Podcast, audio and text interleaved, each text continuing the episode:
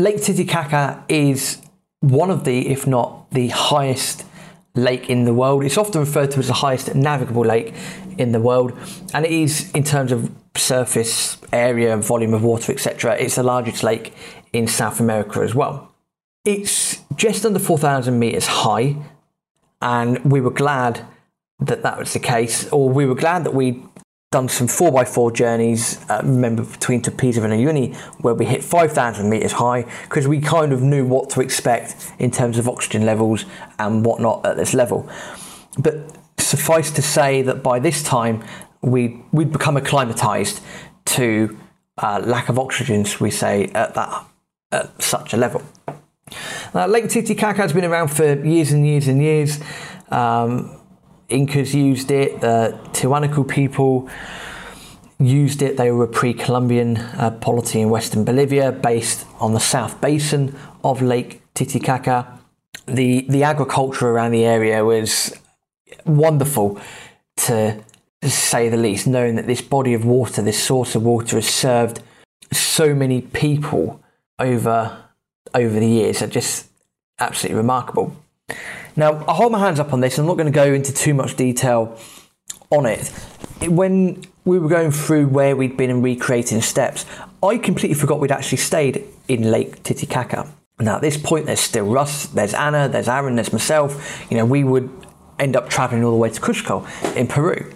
But completely forgot that we stayed on Lake Titicaca. Now, whether it was for a night or two nights, I don't quite remember. I don't remember the island either, but I have a feeling, I had this feeling we stayed in the Isla del Sol, uh, which is pretty much in the middle of Lake Titicaca. Uh, the, the principal village there is a place called Yumani. And we stayed there. It was very pleasant, done quite a bit of walking uh, up and down, looking at the, you know, the Inca stairs, uh, looking at a couple of uh, views. I think there was one called the Mirador Palacasa, uh, which great gave you great views of the bay. And if you remember in Easter Island, we had a, a lovely sunrise, one of the best sunrises that we've ever seen. Lake Titicaca and you know the Isla del Sol offered, without a shadow of a doubt, the best sunset I think I've ever seen in my life. Just the sun settling down, reflecting in the water, so you get all the mysterious, you know, colours that you get from the sun and the reflection in the water. And yeah, you know, with the mountains in the background, It's it's, absolutely sublime. Go and check out the photos on the Property Nomads podcast Instagram. You'll see what I mean uh, when I try and explain it. So don't remember too much else about Lake Titicaca itself, um, apart from the Isla del Sol. But what I do remember was the journey from Isla del Sol up to Cusco. Now, we knew that we were going to end up in Cusco, you know, the jewel of the crown as such in the South American empire, as they say, the home of the Inca. You know, starting. I was getting a bit excited at this stage, knowing that Machu Picchu and that bits and bobs like that were around around the corner. The journey from Lake Titicaca up to Cusco was quite painful, and the reason it was painful is if you've ever had the privilege of taking Peruvian public transport or, or being in Peru in general, you notice they've got a sense of. I don't want to say they don't care because they do care, but um, timekeeping, shall we say, is not uh, a forte of theirs. Now, if we're, you know, in, in the UK or other countries, if, if something says that it's going to run at 12 o'clock, like a train or a bus, you're expecting it to run at 12 o'clock. You know it's going to get into its destination at X o'clock, blah, blah, blah, blah, blah. Not the case in Peru. Things happen when they happen, and that's something we all had to get used to. And we were getting used to it bit by bit by bit. We weren't experts at it by any stretch of the imagination, but we were starting to get used to it bit by bit. Things just happen when they happen. Let them happen. Stop getting so uptight. There's bigger things in the world to worry about. At the time, I didn't quite appreciate that mentality, but nowadays I do. I certainly appreciate that mentality a lot more. Um, we've got a sign "Don't take life too seriously. Nobody gets out alive anyway." It's all about having a bit of fun every now and then. But at the time, didn't seem like it. But nowadays, yeah, I, I do take that more seriously, shall we say? The border crossing between Bolivia and Peru was a piece of cake. We knew that we had to head up to a a place called Puno, which is on Lake Titicaca on the western side. On the Peruvian side, we knew that our little bus or colectivo would take us to Puno, and our ticket included a change at Puno and then a bus up to Cusco. We've got over the border crossing, having a walk round. I mean, it, the, the whole area suits Bolivia quite well. It's very, oh, you know, quite a barren landscape, quite a barren looking landscape. Loads of agriculture. You can see the importance of the lake, certainly, and you can see what it's served well over the last few thousand years. The Colectivo took us into Puno, into the bus station. So far, so good. And this is where we changed over into Peruvian transport.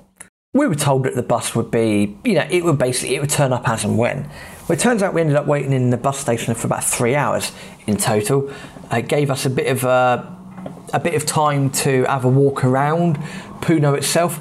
Not a lot going on there, to to be honest with you, but there was a, quite a cool tourist attraction at the top of the hill. We didn't go to it because again we weren't 100% sure on when a bus would turn up but it's called the Mirador El Condor. Now, the condor is quite synonymous with Peru. It's also synonymous with Ecuador as well, and, and to an extent, Colombia.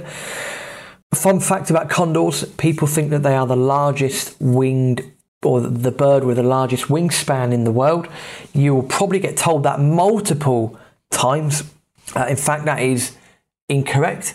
It's not, it's got one of the largest wingspans in the world, but the bird with the official largest wingspan in the world is a wandering albatross.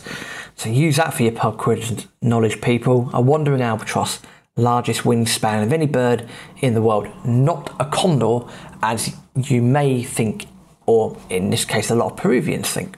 Not a lot apart from that, not a lot else in Puno, just waiting around at the bus station, getting frustrated. But the bus finally turned up. Uh, we did leave after about a three hour layover uh, to endure the, the slow, slow trip up to Cusco. By the time we got into Cusco, it was nightfall. Um, the couldn't really see much out of the windows. The bus was running incredibly slow. Uh, it, was, it was stopping everywhere. There wasn't a lot going on it was just yeah, it was a painful journey in terms of time and everything like that. But the main road going into Cusco was quite cool. It was the Route 3S. You can start to see the valley forming. Uh, on one side, you've got the airport. You can see the airport on the left hand side. You can see the valley starting to form on the right hand side. Um, you couldn't see it quite at the time, but you can see in the distance, you can see valleys forming there as well. Now, we thought we'd uh, have a bit of fun in, in Cusco. Again, we decided to stay here for a week.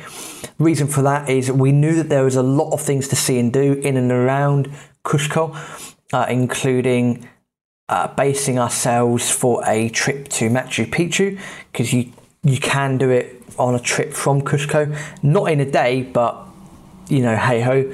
So we stayed in a, a hostel called the Wild Rover, a very famed uh, hostel uh, called the Wild Rover. And there was one, I believe, in La Paz, which I think we stayed there for a little bit. There was one in Cusco. And if you went to the one in Arequipa, which is also in Peru, uh, you get a free t-shirt. Fantastic stuff. So we stayed there for a few nights in in the Wild Rover. We let our hair down, had a bit of a laugh. The beer was relatively cheap. Uh, Cusqueña, which is the beer of the Incas, uh, Peruvian beer, is, is an incredible beer. To, you can get it in the supermarkets, I think, uh, over here in the UK as well. Highly recommend it. Absolutely, highly recommend it. Great beer. So we were partying for the first few nights. Uh, the Wild Rover itself was brilliant, brilliant hostel. Just loads of beer drinking, loads of partying. Went for a couple of walks as well uh, to see what was going on, and also got told of a really good Indian restaurant of all things uh, in the Centro Historico. And that's what we're going to pick up on the next episode. We are in the middle of Cusco. Uh, there's many things that we're going to do, see and do. There's going to be many trips that we take from Cusco. It's probably not going to be in a, a strict chronological order, to say the least. But what we'll do is we'll start with the things that we've done in Cusco, in and around Cusco, and then focus on the various trips that we took that weren't in Cusco. So join us next week. We're going to be talking about a, a, a brilliant site at the top of the hill called Sacsayhuaman. Also talking about another random site we went to uh, in the severe east of Cusco, and also probably, quite possibly, the greatest game of football I think I've ever seen in my life. Join us next week. Hasta luego.